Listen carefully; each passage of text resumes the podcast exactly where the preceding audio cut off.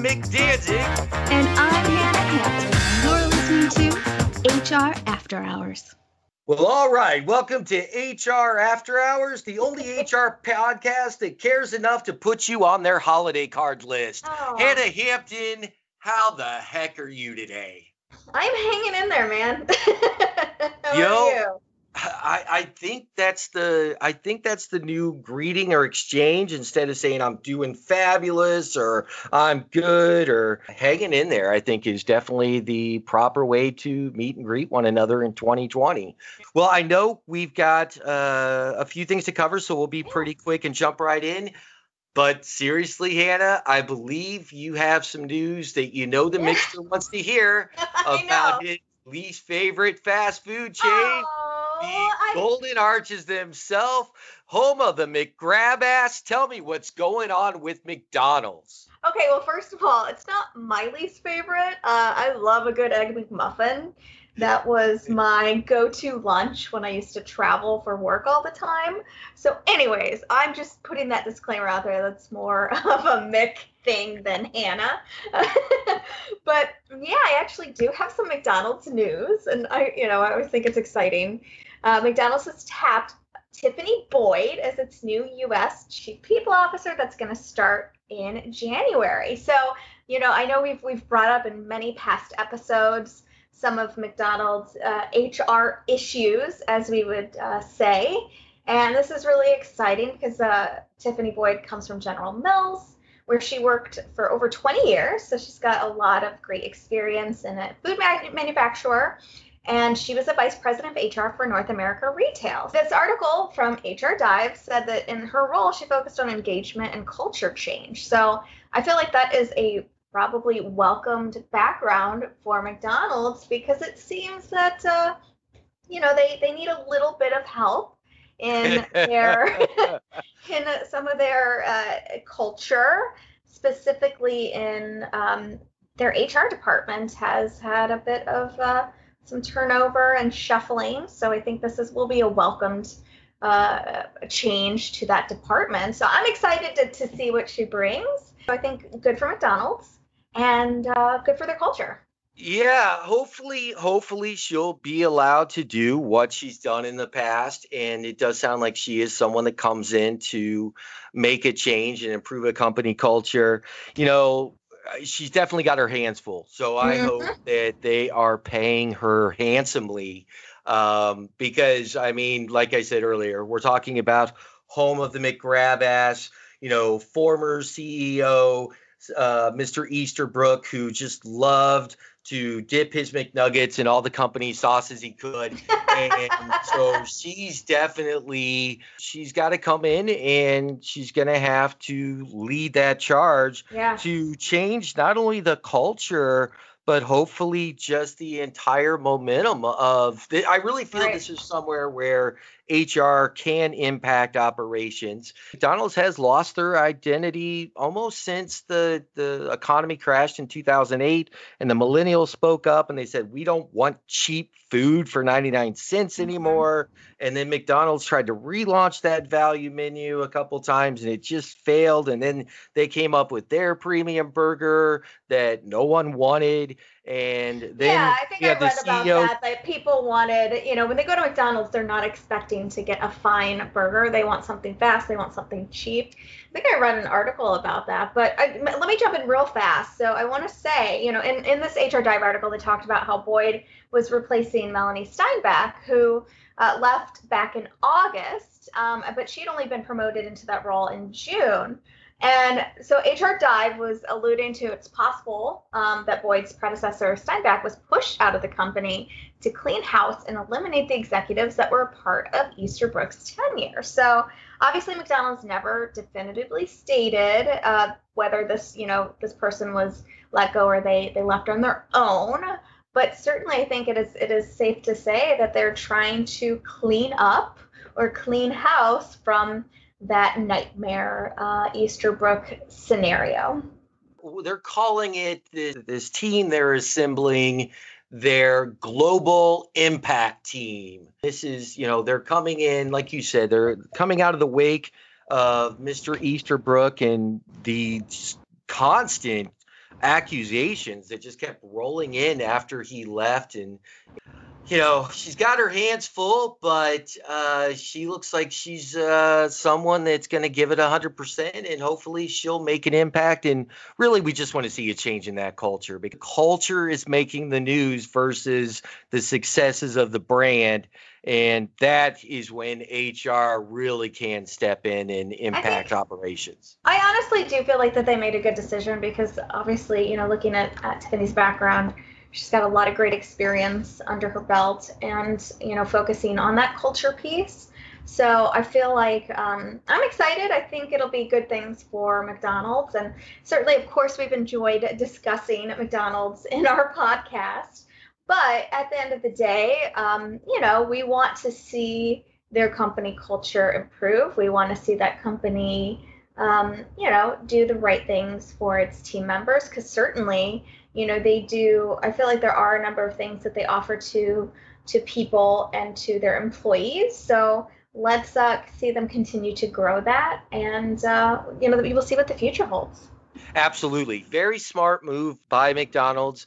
You know, they are still facing multiple discrimination lawsuits, even from, you know, black franchisees, a current black executive. They've got some labor led actions going against them. And a lot of it was really geared at the franchisees, but mm-hmm. they're being held accountable. So, I mean, this and we've definitely... talked a bit in previous in previous episodes about franchisees and some of the reasons why they struggle in the HR place, and part of it is they usually don't have an HR team or an HR person handling these complaints, these issues. So, you know, listeners, if you're new to us, go back and listen to some previous episodes because we do talk about like, hey, why are why do franchisees sometimes fail in the HR world? And it's because they don't have a subject matter expert helping them through these issues. You know, that is a very valid point. I would love to see them because at one point, McDonald's was known for having one of the most ironclad franchise agreements. I mean, you had to have X amount of dollars in the bank, you had to have X amount of experience. And uh, if now more than ever, I do think that they should look at uh, how they're either going to support the franchisees on the HR side, or if they are going to have uh, some strict guidelines as far as having uh, someone driving the HR policies on the franchisee side. There's a lot to see here. I love that the Golden Arches keeps coming up on our podcast just because it's fun as hell for me. But in all seriousness, I would love to see them fix fix the slew of issues they have. Yeah. It looks like she may be the the right move and the right uh, person to head this change. So good luck. We yeah, and you know what? I will say, I'm I am the type of person who I want to, I want her to be successful. I love supporting my fellow HR uh, sisters and brothers out there. So certainly I would love to see her be very successful and help turn this around. We all know how difficult HR can be. Uh, you know, I feel like until you've experienced it, you have no idea what goes on in the HR world. So I really wish her nothing but the best of luck and success. And I think it'd be really cool if she could turn some things around and really, you know, turn that page and, and create a new culture because HR is is hard enough as it is and you know we all need to support each other. And i have to say over the past year uh, I've, I've really enjoyed I've, I've, expanded my hr networks via facebook via uh, linkedin. And it's so great to have people supporting you and helping you be successful because it's it's hard. And i have to say 2020 has been particularly hard for us in the hr field wouldn't you say Absolutely, absolutely, and that's why we do wish uh, Tiffany Boyd the nothing but the best of luck.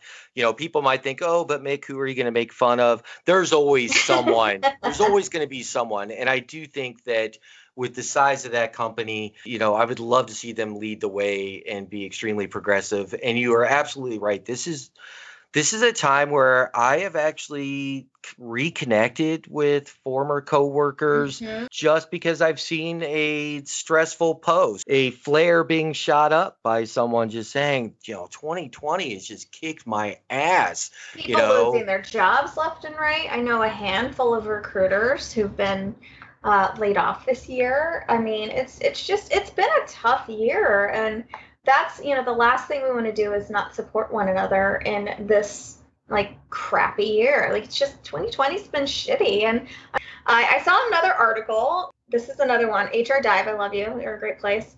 Where there was a, a, a survey, and it said 71% of HR professionals responding to the survey said that 2020 had been the most stressful year of their career. So, of any year that they've worked through, and let's get real, like I know I worked through, you know, 2008, 2009, and that was pretty stressful when um, with that recession. A lot of people have worked through, you know, the 2000, 2001 dot bomb, the dot com bubble bursting, but this was the most stressful year. So, what are your thoughts about that? Oh, that doesn't surprise me in the least. I mean, we've had our world completely upended. I think the reason that this year is considered the most stressful year is the fact it's not about just worrying about your finances and how you're going to stay afloat. This is about everything. This is about your family. It's about safety. It's mm-hmm. about the fact that we have to listen to people argue about whether or not mm-hmm. they should wear a mm-hmm. mask there's so much unnecessary conflict in a time where we do need to empathize with one another. We need to support each other, and that's that's not what we're seeing right now, or we're not seeing enough of it. There's some great people out there doing some great things, but there uh, nothing about that uh, surprises me in the least because this is the first year that hits you from every side. Yeah. Whether you can't visit your parents or your grandparents because you know you've got to make sure they're healthy and, and protected you can't your your kids can't go to school so you're also helping with their homeschooling. And and honestly you know even uh, some of the most tech savvy people i know still need that personal interaction and those conversations that you can't have via zoom to understand things. Um, they just kind of shut down when they're looking at a two-dimensional uh, person. and let's so, not even let's also not forget like this year the political landscape was pretty um, stressful. Whether you know, this is not you know about picking sides and, and saying you know who who you voted for, who you didn't vote for, but this was also a very stressful political landscape, and I think that that brought upon a lot of stress for people as well, on top of COVID. So you know that affects people at work yeah and you know and i, I also you know yeah, I, I don't want to go too deep down that rabbit hole, but you know, one thing that I think that has pushed HR professionals to think about is making sure that they have a really good they have good options for their employees with regards to mental health and access to things that you know maybe it was a little bit easier to talk about the eaps that, that people have uh, you know the companies have in person people uh, getting that information in front of folks but you know it's it was just a whole new world if you if your company was remote and you weren't used to being remote it was making sure that people understood these tools are in front of them. I'd say you know that's an, another big stress where people pretty quickly, like overnight, had to go from working in an office to working remotely. And I know that you're somebody who's worked remote for years. I've worked remote in past jobs, so it wasn't as big of a lifestyle change for us. But there are a number of people who, number one, they weren't set up to work from home. Number two, they didn't have the right spaces. So that's got to hurt. Uh, that's that was tough on, on people's mental, you know, uh, uh just mental. I don't want to say mental illness, but like just over their overall happiness and you know just having to to change how you do things pretty much immediately and then the added stress of oh my gosh i'm home i'm homeschooling my kids or oh my gosh i can't see my parents i can't see my grandparents. So there was so much of that additional stress on top of surviving during a global pandemic that is still ongoing as we record this. So i mean certainly um, there's so much stress going on and then you've got to continue to do your job and continue to do it as well as possible. And i remember we i've had this conversation with people but it's like hey you need to forgive yourself. You need to go easy on yourself. Not only are you working from home but you're working from home during a global pandemic. So you know you may not be as productive as you were you know a year ago. You may not feel as secure as you did a year ago and that all that is all strains on our our mental health. So this has just been a trying year because certainly, you know, we're trying to uphold the work cultures and, and work environment while you know dealing with all of these. And uh, you know and we also as hr professionals are also dealing with these stresses. So i feel like i understand why people feel this has been the most stressful year in their careers. And i th- certainly feel it will um, you know we'll always remember this as as as being a very stressful time so what are your thoughts on that well, I think you're spot on. And I think the thing is, and this is where this is going to be one of those easier said than done statements, which I am very good at. In all seriousness, you know, the one thing that a lot of great HR professionals do their their Achilles heel is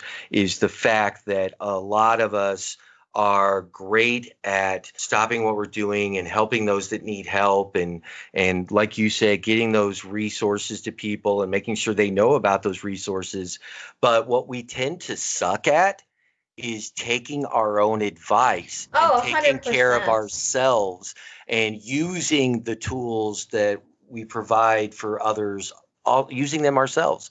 And that's where i think this has got to take place oh my gosh. we've got we've got at least two three more months of this easily i will tell you this is when it's time to take the days off that you have to utilize all the tools that are say there that. Like you. I struggled. I have so much PTO in my bank because I was unable to take any time off this year, and um, I feel like a lot of it was self-imposed. Like I just had so much on my plate, and I felt bad taking a day off. Um, but I am sure. Like I just literally this morning submitted a PTO request to my boss because I'm like I'm just trying to burn time before the end of the year uh, because we have a rollover limit and I'm gonna have more than the rollover limit. So I yeah, I feel like we as HR professionals like do as I do as I say and not as I do. I well like you know what's funny though is Mhm. even though you just said you're taking that pto time you still did it in an hr professional way where you're like well i'm just going to burn this time because i have it i need to use it i'm going to lose it